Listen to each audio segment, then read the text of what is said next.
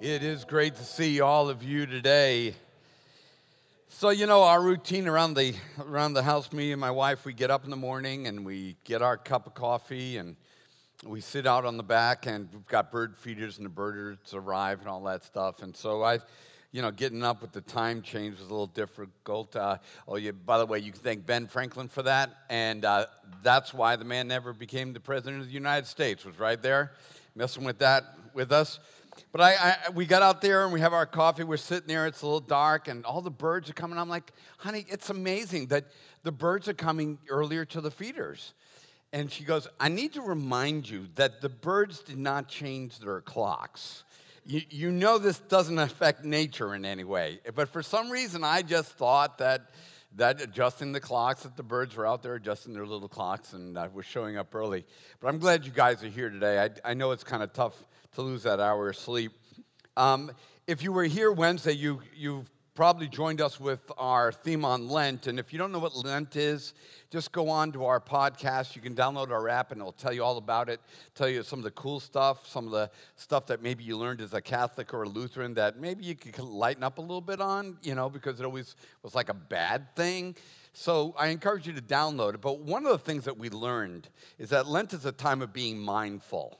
Uh, not mindful about how wicked and bad we are, but having them, our minds full of what fills God's mind. And one of the things that fills the mind of God is kindness. So we are just, instead of giving up chocolate, because nobody's life was ever made better by giving up chocolate, remember, misery does not beget holiness. Just because you make your life more difficult doesn't mean you're getting closer to God. But we've got a couple things that we're doing through the month of March. We invite you to join us. They're all on the app. The first one is going to be helping foster parents with the Bear Foundation. I know a lot of us can't foster parent, maybe it's just not our time, but we can help other parents that are doing it by we're making these little gift bags that we're going to give them to each of the parents to kind of refresh them in the middle of their journey. And we invite you to be a part of that. We're doing that this week. So you've got a handout describing that. Also, we have a blood drive. Um, there's, there's a great need for blood right now, and we're having a blood drive this month that you can be a part of. So if you can just give up your forearm for about five minutes, you'll be able to help another person's life and be able to give a little kindness into their lives. And then the third one we're doing this month is March 30th, is the Walk for Water. We'll all get together, raise money, and then have an enjoyable Saturday together walking to provide water for those in remote parts of the world that don't get clean water. See, that's what Lent is supposed to be about. It's about increasing the amount of mindfulness of God in our own minds and His kindness in other people's lives. And we invite you to be a part of that as well.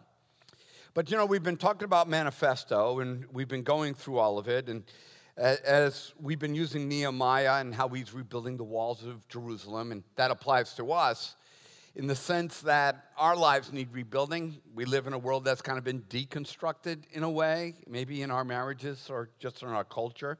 But there's been some deconstruction that's going on that we need to rebuild in our personal lives.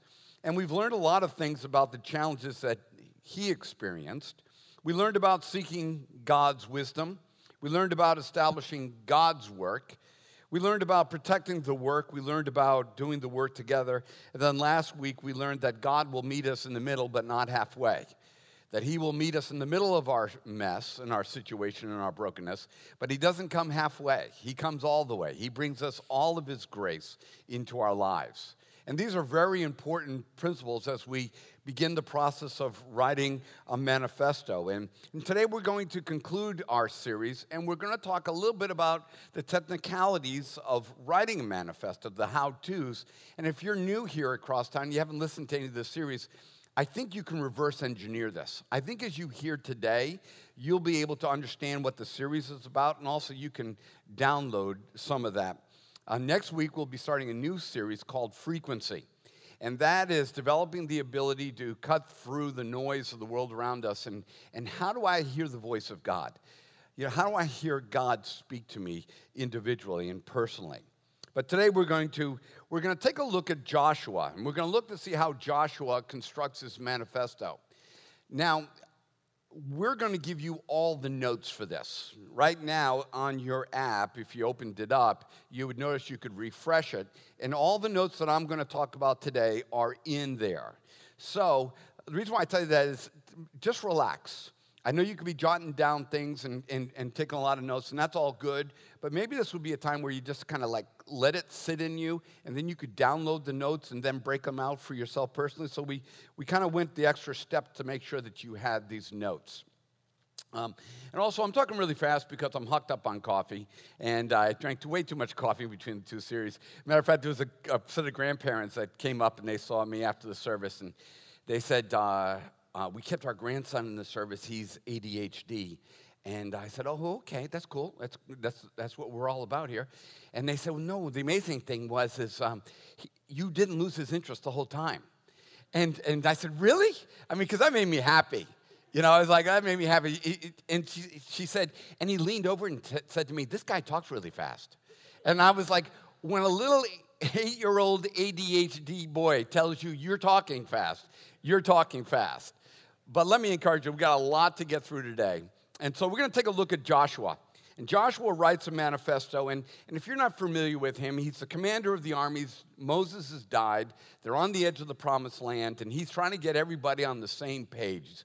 Kind of a vision moment, a manifesto moment. So he's, he's trying, to, trying to force them to think about where are they going next? Not so much what is the next geographical step, but as you're entering into this land of promise, um, do you have it laid out what you're going to do when you get there? Or, or why is this the land of promise? Or why are you on this journey? Because I think a lot of us know that once we get into a marriage, we're kind of like, well, we knew how to get into one, but we didn't really know what to do when we got into one, or maybe into a career or a job or into a family. So he really wants to lay this out. So he, he communicates to them some elements that I think we can pull out and use uh, to think about when we start constructing our own manifestos. So in Joshua 24, 24, verse 14, I've been in the South a long time, and I love it too. I love it. Um, now listen to what he says. Now fear the Lord and serve him in, in sincerity and in truth. One of the components of our manifesto is going to be that it honors God's authority. That's a really big deal.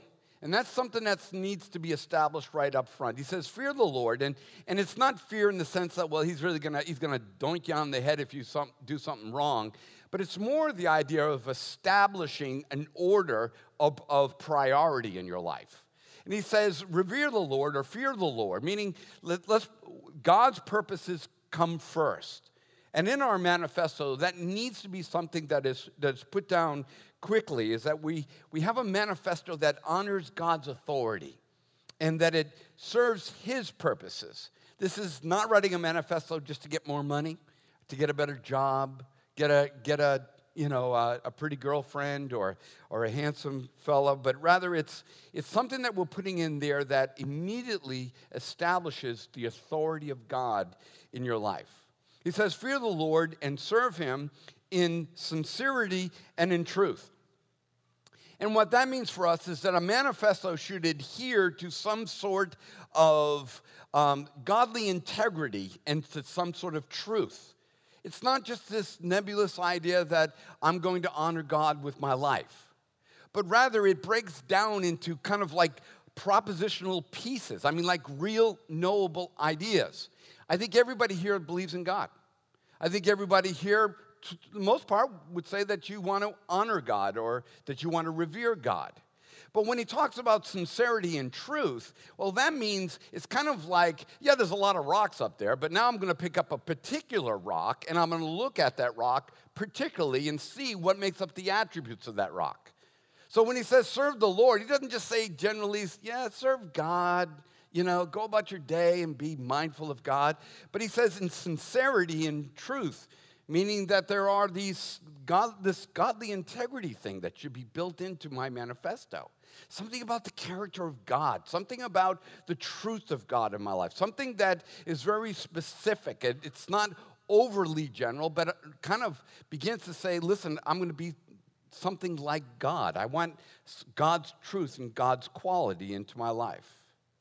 Then he goes on, from this point, he moves and he says this. And this sounds like a lot, but it, there's a real good point to it. Joshua says, And put away the gods which your fathers served beyond the river and in Egypt, and serve the Lord. If it is disagreeable in your sight to serve the Lord, well, choose for yourself today whom you will serve. This is very important. Whether the gods which your fathers served, which were beyond the river, or the gods of the Amorites in whose land you are living. He says, but you got to make a choice. Your manifesto should define how you're going to interact with your surrounding culture.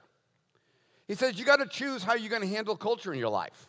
What kind of impact it's going to have. And I, I love the way he puts it out there that, hey, hey, if you don't, you don't like God, cool. Well, then serve that. If, you, if, if your culture is, I mean, if your manifesto is all about serving the world as far as doing what the world tells you to do, he's like, well, go ahead and do that too. But you're going to have to make a decision on how you're going to interact with your culture. So, not only in your manifesto should there be a declaration about the authority of God in your life or about living in godly character, but also there should be something in there that kind of protects you and guides you on how you're going to interact with the world around you. Can you imagine what your eight year old son, how important it is for your eight year old son to hear his mom or his dad declare how they're going to interact with the world? How important Facebook's going to be? How important Instagram's going to be? How important Twitter's going to be? How important is politics, politics going to be? How important is Hollywood going to be? How important what I see on TV is going to be? But Joshua is very clear that in your manifesto, you got to decide about serving God, but you also got to decide what you're going to do with your culture. Your kids need to see how you handle your culture. That you don't just take whatever comes down the pipe and that you just, you know, we, we do that because that's what other families do, or that's what I saw on Facebook. But that needs to be something that's built into your manifesto to help remind you about who you're serving and how you're going to interact with the culture around you. And then he goes into another part. And I love this part. He says, But as for me, in my house, we will serve the Lord. See, the, the manifesto addresses your sphere of influence. We'll, we'll talk about that a little bit more. But, he, but he, he, he says, As for me in my house, we're going to serve the Lord. Now, I like the fact that he uses this, this phrase, for me in my house. For me, I kind of approach this a little bit more ab- abstract, that I'm not thinking about the building with the gar- garage and the living room and the kitchen and all that kind of idea. But I'm thinking about it more, and I think Joshua may have thought about it more, is the body of my, the work of my life. It's like my house, who I am. You know, you know, like my life has different components to it, and, and the full body of my work, the house of my life. That he says, as for me and my house, my influence, my, my, the parts of who I am that make up this thing called my house, he says, I'm gonna bring my house into serving the Lord. This is not just controlling your kids, but I think for, for Joshua, this was more about the house of who you are as a person extending into the house of where you live. And for me, I, I've always borrowed this, and this is really important to me, and you could maybe use it, but it was always important for uh, the Greeks were heavy into this. Aristotle loved this stuff, and it really, it really touched me at a young point in my life. It's to break up my life into like three different parts. Uh, not so much mind, soul, and body, which which is a cool idea and it's a very biblical idea, but how to understand what that means, uh, this idea of house. Well, they used to say things like this your logos, your pathos, and your ethos. So that really makes sense to me. Your logos is the logic of your life, the reasons that you do what you do, the words that come out of you. They're the facts of your life. Like, okay, what do you adhere to? What do you think about? What is your source of your belief system? What is your empirical database? And what it is, what it is about your life, your words? And Joshua says, the logos, the logic of my life, the thoughts of my life, the arrangement of my, my worldview, he says, that's going to serve God. I get it from God, and I arrange it in such a way that it serves God. So I serve the Lord not only with what I say, but the words behind what I say, the thoughts and the facts behind my life. I derive them from God and I use them to live my life for God. That's part of my house. Call that your, your garage. Then he says also, we talk about this idea of pathos. Your pathos is your passion. I mean, that's what turns you on. That's what you're excited about. That's what you're into. That's what drives your life. It's, it's more than just a hobby, but it, it's, it's, it's like, what am I about as a person and, and what really gets me going? And for Joshua, the things of God is what got him going. And for me, I, I look at my passions, and are my passions God directed? Are my passions things I get from God? You know, you could say, well, I, I'm not really a kind person. Um, I'm just not that temperament. Well, what Joshua is saying is for me and my house, my logos and my pathos, if God's passionate about kindness, then I must be passionate about kindness. Say, well, I'm not a very kind person. Well, get over it. You know, I mean, well, then become a kind person through the power of the Holy Spirit and the logic and putting into the principles of God's word into your life. So that we call that like the living room of this, this house. And then Joshua goes on and we talk about the ethos. That's the area of your character. That's who you are. That's where your words and your life become a living ethic. I think this is where a lot of us turned away from Christianity when we, whether it was because of somebody that we knew or somebody we were raised with, who had a belief system, but it didn't become their ethos. They could always tell us when we were doing something wrong, but it never actually became their house. It never became, you know, the kitchen of their lives. It never really was, it's not what they were cooking all the time. You didn't see the, smell the fragrance of godly character or God pursuit in their lives. They could tell you that was wrong, but it really, you know, um, it really wasn't what they were about. It's kind of like Ralphie in A Christmas Story when he gets his mouth washed out for saying the word fudge, as you remember. But he blames on hearing the word fudge from one of his friends in school, but really he hears it from his dad all along. But yet it's his dad and his mom that are washing his mouth out. Because there is the problem is, is that there isn't a matchup of the ethos and the ethic. And so when Joshua says, as for me and my house, he says, listen, my the reasons why I do things, my words, my my passion, and the character of my life, I want to bring into the alignment of God. I, I wanted to serve God. I wanted to have the sincerity and the truth of God throughout my life. This is the power of, of manifesto. These are the things that we, we write into the manifesto. And, and in a second, I'm going to give you a couple examples of what those manifestos look like. But after this, Joshua begins to talk to the crowd and, and echo um, and they begin to echo their desire to hear this manifesto. Um, he gives them this big speech, and they're like, Yeah, we're with you, Joshua. That sounds awesome. And you may be with me here today, and you, you're hearing, I don't think there's anybody here. I mean, don't yell out if you don't agree with me, but I mean, you can yell at me afterwards, but don't yell out at this particular moment. Um, I don't think there's anybody that's disagreeing with anything that I've said up to this point. I think you all realize you have a logos and uh, a pathos and an ego, uh, ethos. I think we all understand that you know there's a fear of the Lord, and your life should be consistent with the truth that you speak. You know, I think we we all agree with that. And and maybe you'll hear it today, and you'll walk out of here, and it's like, man, that that really makes sense. And and you're just like me. Do you know that by Wednesday I will forget what I've spoken on on Sunday?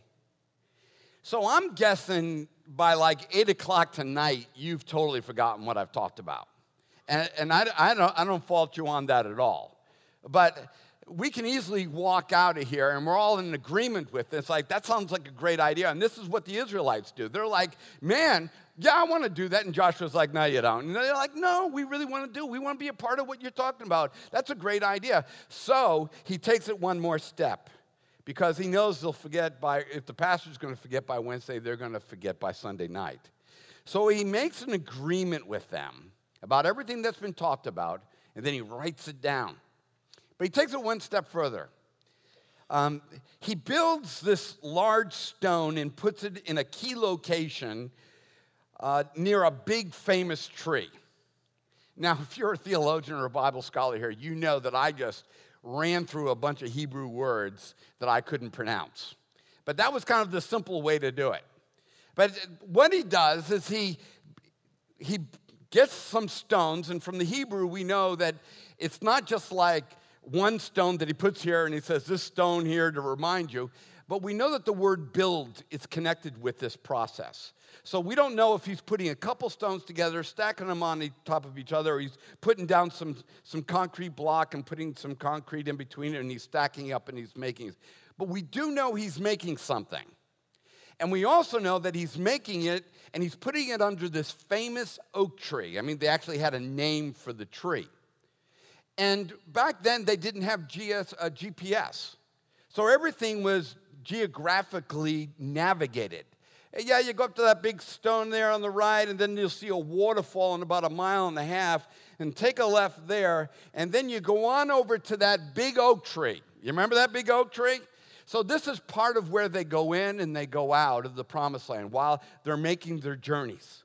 And he realizes that it's really important that when you make an, walk into agreement with God, that you got to remind yourself of it as you're going through your daily journey through your daily life as you're on your travels through, you, through the world around you. So he gets this to remind them about this manifesto. So I want you to listen to it as he describes it. Now, it's going to sound a little harsh. Now, we can either say that it's a little harsh uh, because Joshua is like an A type commander. You know, he's a military commander, so he's not really all that, you know, soft with his words. Or it could be just the way they all got it. You know, you understand it. I mean, I get things real easy if you just make sense. But sometimes you have, you know, for other people, you may have to be like, hey, you know, you got to say it a little bit different. But I want you to want you to hear what he says. Joshua 24, 27. And Joshua said to all the people, Behold, this stone shall be for a witness against you. Now that kind of sounds like, hey, I'm going to put this big stone here to make you feel guilty about you or that when you screw up, this thing is going to be against you. But he's not using it in that context. He goes on to say, For it has heard all the words of the Lord which he spoke to us, thus it shall be for a witness against you, so that you do not deny your God.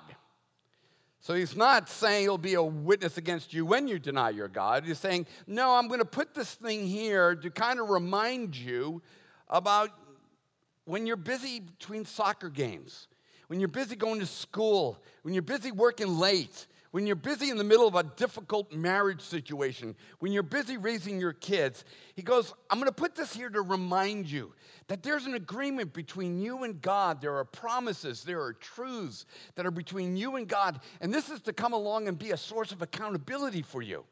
Somebody that kind of, hey, you, come on, man, you're going to be okay. You're going to be all right. Just, just ask the Lord to forgive you, and it's, it's all done. And let's get back to it. And, and so that's what he does. Is he, he creates this thing to be a source of accountability. Now, if you move forward with actually writing a manifesto, which is, I think, is very important, uh, let me remind you failing your manifesto does not mean you failed God. The last thing the Christian church needs is another object for you to kill yourself with, or another object to shame yourself with. You know, like you put up this manifesto, and the moment you mess it up, that you're like, oh, that sucks. I didn't do that, and you throw it away. This is not. This is not something to wound yourself or, or to hurt yourself or to kill yourself with, but it is something that will hold you accountable. That in those times of navigating and those times of when you've lost your journey a little bit, or maybe you're going through the business of life that it reminds you, yeah, yeah, yeah, yeah, this is, this is what I'm about. It, maybe it will be that thing that your kids will pass in front of. And they'll remember when dad's got, a, got some issues and he's, they don't understand dad right now, that they can look up on this manifesto and they can see, yeah, yeah, that's what Pop's about. I, I know he said that, but I know this is what my dad's really about. I've asked Ted and Brenton to come and share their manifestos with us. And, and what they have done is they've, I had a little small group that talked about manifestos, and we read a book together, and we talked about kind of constructing this as, as I was learning about it. And, and so they did exactly like what the Hebrew word talked about the stone, that he put the stone someplace. Well, they actually built something. And, and there's no rules about what it is that you built. Why Joshua picked a stone, maybe it was the only resource that was available. He could have made a video, um, he could have written something, but he decided uh, uh, to use a stone. But I've asked these guys to come on up and, and you wrote manifestos. And what I'd like to do, I'd like you to read your manifesto, and then we'll, we'll talk a little bit about the process that you went through in your manifesto. And also, what I want you to hear is I want you to hear how completely different these manifestos are. And, and, and that's beautiful because um, your manifesto is going to be an expression of God's work in your life. So you don't have to write one just like me or just like, like Brenton or, or Ted, but it's, it's how you, God works it in your life. That's the beautiful thing. Uh, Brenton, why don't you read yours to us? So I believe in God the Father. I believe in Jesus Christ. I believe in the Holy Spirit. And I believe that through his grace and crucifixion and resurrection, I'm a child of God. I am free of the guilt of past mistakes. I will crush the demons of anxiety and live in freedom that the cross provides. I will continue to seek boldness and courage in sharing the good news of Christ Jesus. I will put my life in God's hands and trust in his provision. I will not live in fear of the unknown and embrace the journey God has me on. I'll be the spiritual leader of my home. I will love Laura as Christ loves me and be willing to lay down my life for her. I will cherish Laura, provide for her, and be faithful to her all my days. When we disagree, I will be the first to apologize, first to forgive, and first to forget. I will strive to never make her look like a fool for loving me. I will love Colton and McKenna unconditionally as God loves us. I will raise them to know the love God has for them. I will teach them honesty and forgiveness through leading by example. When I make a mistake, I will apologize and ask for forgiveness. In the same vein, I will immediately forgive Colton and McKenna for their mistakes.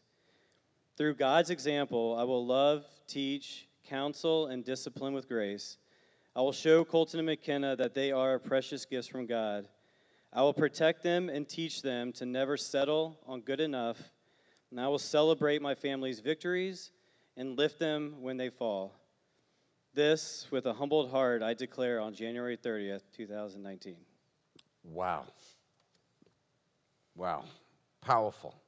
Absolutely powerful. My dad was a World War II vet, and my dad provided for us, sent us to private school, got a great education, um, and he did a lot of stuff. But you know, what he, he didn't do real well most of his life was he didn't tell me why he was doing it.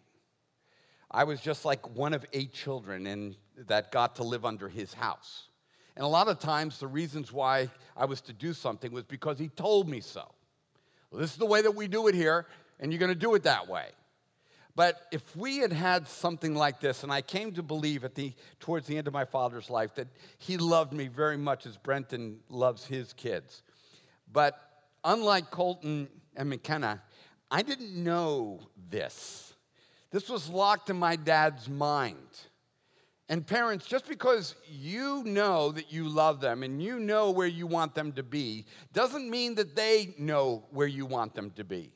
Doesn't mean that you've communicated that to them. But the power of this manifesto that no matter if you get to live to 100 or you get to live, you know, tomorrow the Lord calls you home, that in this manifesto has been declared to your children forever is why you do what you do. You know, without this, spankings become dangerous. Okay? They really become dangerous. Uh, without this, restrictions become dangerous. Without this, slapping software on your kid's phone, as great as I think that is, and as part of the boundaries, but this tells them why.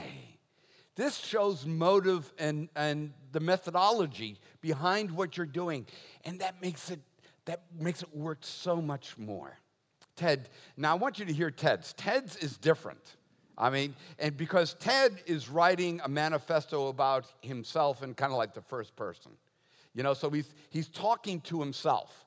Because a lot of what we think about ourselves and the impact that we have uh, happens when we're staring at ourselves in the mirror. I want you to hear what he says. Okay. You are the beloved child of the living God. Everything flows from this identity. This is the preeminent relationship of your life.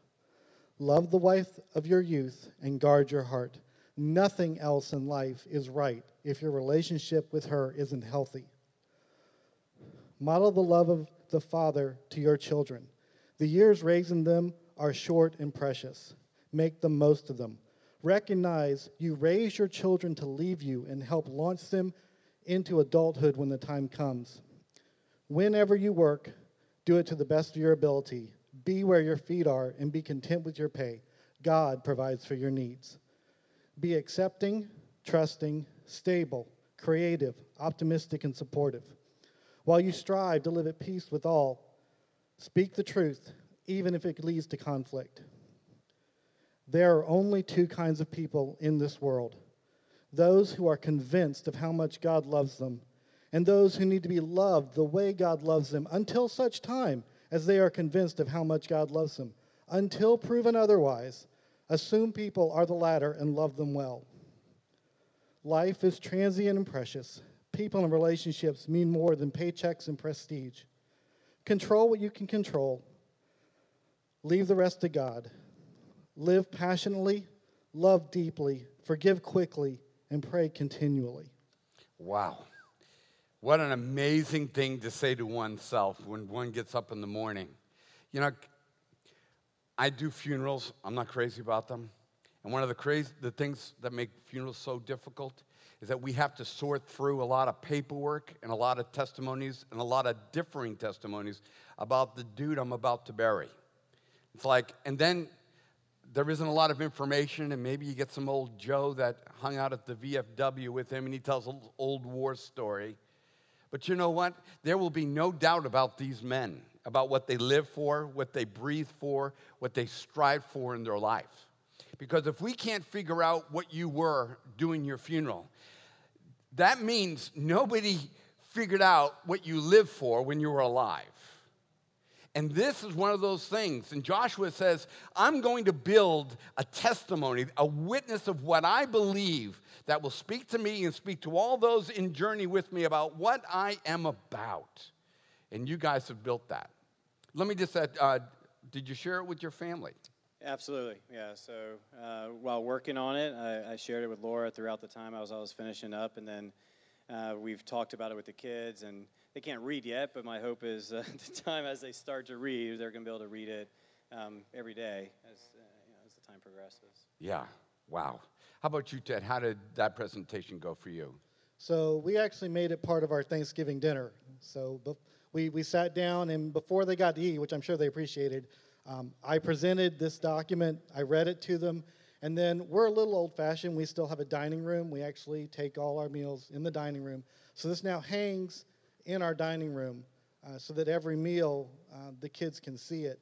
And I've told them, I've told my eight year old, I've told my 19 year old, I've told my wife, if I am not living this, they have the right and permission to call me on it and to tell me that I'm not living the life that I want to live, that I said I was going to live. Wow, that is powerful. I, you know, I listening to yours. It said you, you said you'd be the first, first to do what? Uh, first forgive. First to, oh, oh I think it's the well, word apology. I said first to apologize. Oh, apologize, dude. Yeah, first to apologize. Man, yeah. it's too bad you already mounted it. I know. You know, I, know. I would have pulled that baby back. But I'll tell you what this does is if they ever have an argument.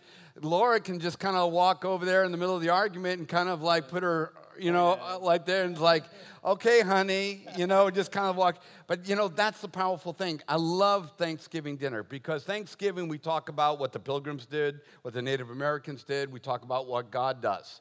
But I'll tell you what, those are all manifestos that happened in somebody else's past. Uh, you on Thanksgiving gave, gave them the future. And that, if any child is going to have a great Thanksgiving, it's when their dad gives them a great future. Let's give it up for these guys. Whew. Man, I tell you what, you're going to forget what I'm talking about by 8 o'clock tonight.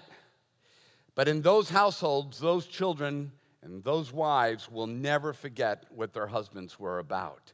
And we all can do this. If we would just declare what's going on in our hearts, if we can take the abstract concept of beliefs and bring them into the, into the place of, of, of, of time and space. That's what they're doing. They're bringing it into time. Most of us are what we, we're not theists, most of us are deists. We hold God outside of time and space, and nobody knows what we're doing in time and space, what we're about. But theism, believing in God, is when you believe, take this idea and it becomes visible in the time space world of your family, your workplace. So when we start writing our manifestos, there's just a, a couple places to start and just a couple easy points as you're going through it. Make sure you start your manifesto with grace. Each of them did refer to the grace of God, what God thinks about them. See the God picture. See the, the way God sees your life and the way that He sees the future. Embrace forgiveness, embrace a new future. You know, one of the reasons, the principal reason why the eye dilates, you know, your pupil does that whole dilation thing, is to enable your eye to be able to see in moments of darkness. That dilation gives you the ability to bring in more light so that you don't stumble over the furniture or the chair, whatever it is in your house, so that you can have some sort of vision. Starting with grace, grace is the dilation of your soul. It is the expanding of your soul through the love of God that gives you the ability to see in a life that maybe has gone dark, in a marriage that's lost vision, where you're stumbling over mistakes in your past in your life. So when you start with grace, you're dilating your soul through the mercy and the grace of God. And that's the way that you should start your manifesto, declaring the grace of God. Then start with yourself. A lot of people start with the manifestos and, and then out the door they go. I'm going to get those Democrats. I'm going to write something about them, them Republicans or those liberals or the conservatives, or I'm going, to, I'm going to go on my mission to change the world. Your manifesto should start with what God's doing in your life, the changes about your life. Begin placing the principles of God in place in your life. And make sure in your manifesto that you use words that mean something. I think a lot of us could go out and say, I declare that I will be holy. What does that mean? What does that mean to an eight year old boy walking past your manifesto? Absolutely nothing. I'm not always sure what I know, mean by I'm going to be more holy in my life. But make it more like terms that can be understood like, I want to be more like Jesus. I want to, I want to forgive like Jesus. I want to receive forgiveness from Jesus. And I want to live my life living like Jesus lived with people around him. Use use ideas that people can walk past and they, they get it, even if they're not religious or, or even Christian. But start with yourself. Don't begin to go home with a manifesto and to change your husband or to change your wife or go to work um, and begin changing the people around you. Then start to manifest. Remember, to start manifesting, you need to start with others the exact same way God started with you. And that means if God starts with you with grace, you start with people with grace. You communicate to them love. You call them into relationship with God, not perfection. You know, just a quick little side note when my kids were growing up, they had these promise rings. And uh, that meant that you were going to be a virgin until you got married. Somebody came up with that idea. I thought it was a pretty cool thing. And, and I didn't have it when I was a kid. I, I was raised Catholic. There was only one virgin, and it was Mary. Um, but I, I, didn't know anything, about, anything else about that. So, uh, so when I came to Jesus, it was long, it was long gone. But one of the, one of the things that, that happened in that whole process was um, uh, little girls and young men were, were um, doing these promise rings, and, and and the promise ring became most important. Uh, virginity became the most important thing. And that when you lose that, you've soiled your life for the rest of your life. Now, there is a great degree of advantage uh, that God gives us through, through following after biblical principles like virginity and, and not cheating on our spouses and things like that. There is a benefit in godliness every way. But Could you imagine be what it's like when you're a father and your 17 year old daughter who made a promise ring thing comes home and you notice on her index finger that something's missing? You know, and as a dad, you could go up to them and say, Hey, I notice your ring's gone. What's up? You know? But you gotta, in those moments, remember that I'm calling somebody into relationship with God, not into perfection. That this is a great time where you share your story on how the mercy of God forgave you and that your life could, that life can be brand new all over again. So when you start with people around you, remember your purpose, your manifesto should be calling people into relationship, not into perfection. But also recognize the sphere of your influence. Don't overextend your manifesto. Your manifesto doesn't probably need Facebook to be a reality. Blah out to Facebook does not make a manifesto. Understand, God gave you arms to determine what your reach is. Your manifesto has reach. There was really a, a perfect example of this. This guy was a centurion. He worked for Rome. His boss was the emperor who thought he was God, you know. So he, he you know. So um, one day he runs into Jesus. Let me read the story to you. Jesus enters Capernaum and a centurion comes to him and asks for help. He says, Lord, my servant lies at home, paralyzed and in, in terrible suffering. And Jesus said to him, I will go and heal him. And the centurion replied and said, Lord, I do not deserve to have you come under my roof, but just say the word, and my servant will be healed. See, he understood the power of reach that Jesus had. He also understood that even servants in his house deserved care this wasn't his son or his daughter that he was beseeching help for. This was one of the servants that were in his house because he understood that he was a man of authority. Let me read it, continue. He says, But just say the word, and my servant will be healed. For I myself am a man of authority. I understand the spheres of influence with soldiers under me. I tell one to go, and he goes, and another to come, and he comes. And I say to, to my servant, Do this, and he does this. And when Jesus heard this, he was astonished and said to those following him, I tell you, I have not found anyone in Israel with such great faith and understanding of the power of, of biblical manifesto in their lives. See, the, under, the centurion understood the reach of his manifesto. He cared for the people of his house. You know, he, he cared for those that were in the household of his influence. But meanwhile, he works for a boss who is going to order him to crucify Jesus, who he's talking to. You say, What? It's like, well, this, so you mean to tell me that this could be the centurion that's standing at the foot of the cross? Well, if he's not the centurion, he's at least knowledgeable of that centurion that's standing at the foot of the cross at the death of Christ and say, well, I don't understand how we could be a Christian and do that. Is because there are some realms where we just don't have that reach. You know, that, that he realizes I'm not probably going to change the emperor. I'm probably not going to overthrow the Roman Empire. But I can care for those who are within my reach. And that God has put us in place to have spheres of influence and reach. And that you and I, we may not be able to immediately change the atmosphere of our government, but God's given us a reach. God wants us to, to, to understand how to reach our household, how to reach our communities. He's given us a d- democratic process by which, when I get to vote, that's my reach. I get to extend it. And when I vote, I try to vote the best I can in a way that honors God and brings about His principles. But we need to realize that there are some things, ladies, you know, you got to understand your reach with your husband. Peter says that, and it sounds kind of chauvinist, but he, he's basically saying, ladies, don't lecture your husband. Your reach doesn't go there. It, it just doesn't, it just doesn't work. He's not listening to you most of the time anyway. But it, it, it just, just stop. Just love him, live, live right before him, honor him, but you know what? Your reach doesn't go to you giving him a piece of your mind and you're going to change him. It probably doesn't work.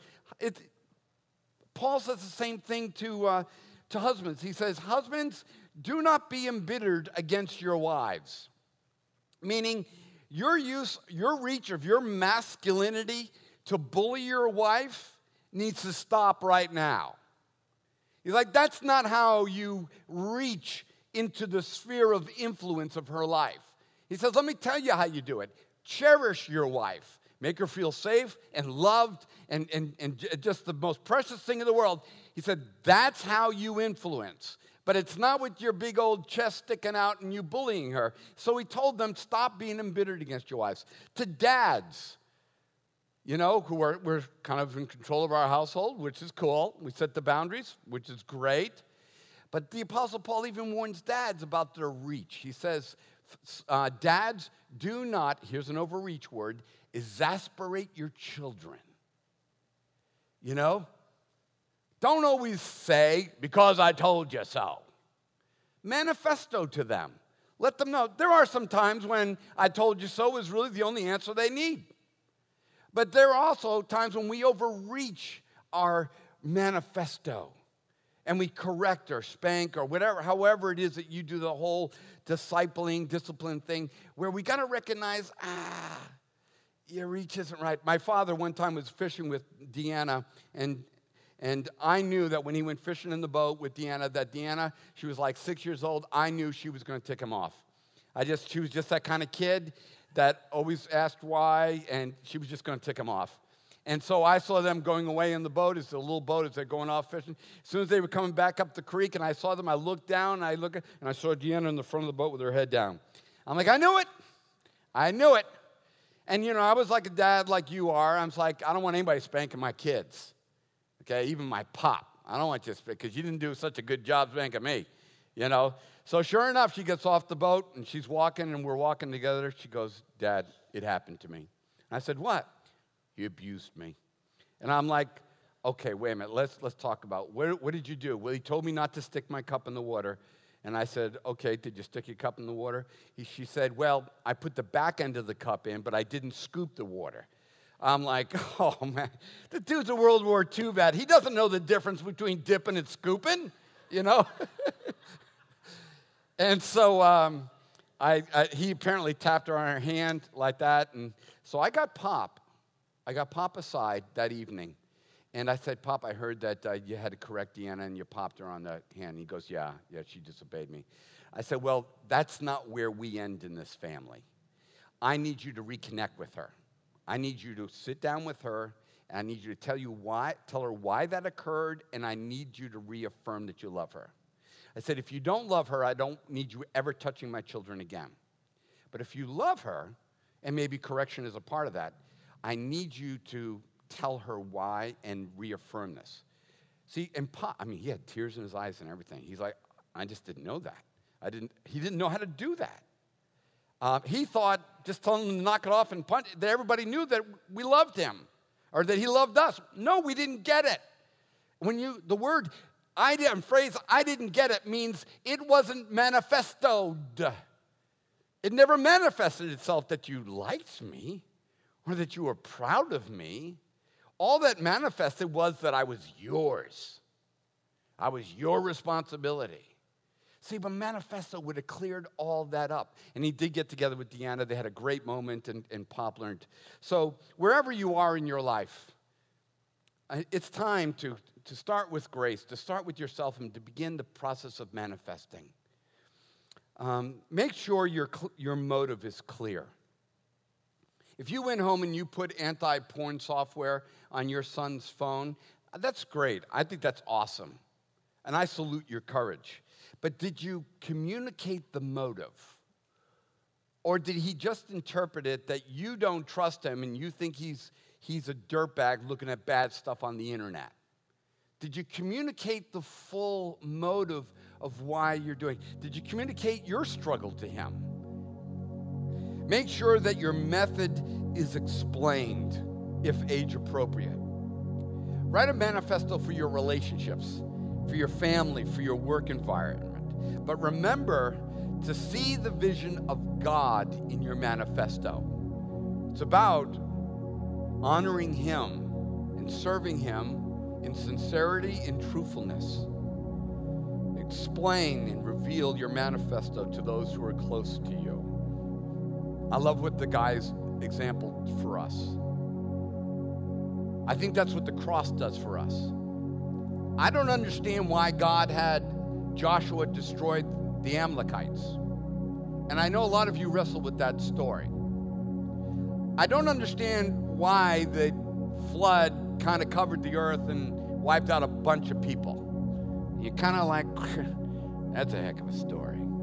And then I don't understand, well, how does that story go with he delivers them from Egypt and they walk through the Red Sea and they get on the other side and all the other stories that go on? It's like, I, am not really sure I understand this. Kind of like my dad seems like a World War II vet.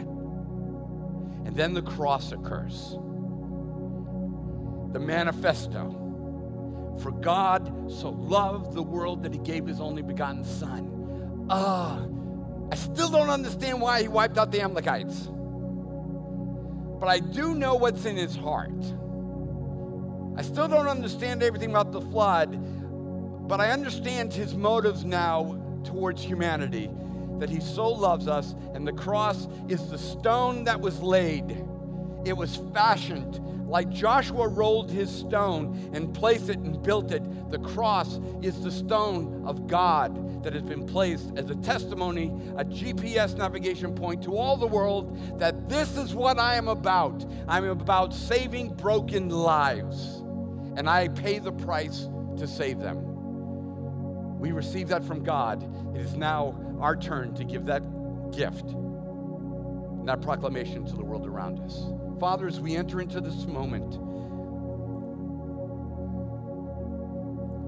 as we eat the bread of life, as we dip the bread into the cup that was shed for us of the blood of Jesus, we are reminded of your manifesto.